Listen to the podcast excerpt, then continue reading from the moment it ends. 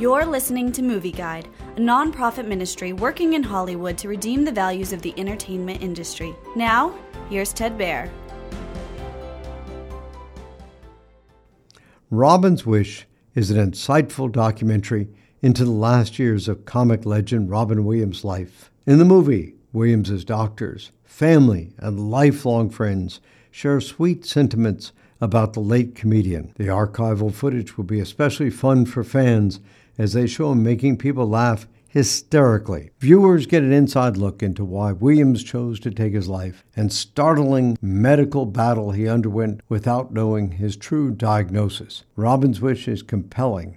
Robin's doctors, family, and lifelong friends share sentiments about the late comedian. The movie has a strong moral worldview Robin's widow and doctors contend his death was a result of a brain disease. They want to educate others about the illness and its consequences. There are also some Christian elements.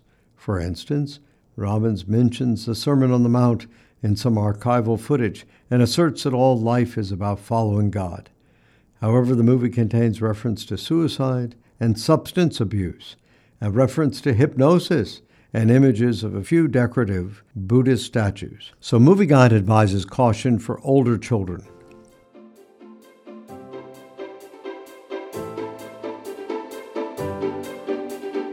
Movie Guide works to protect you and your family from the negative influences of the media and is also working in Hollywood to redeem its values from a biblical perspective. For the latest Movie Guide reviews and articles, go to movieguide.org or download the app to your Apple or Android device. You can also subscribe to the Movie Guide podcast on iTunes. Support Movie Guide's mission to transform the culture by redeeming the media.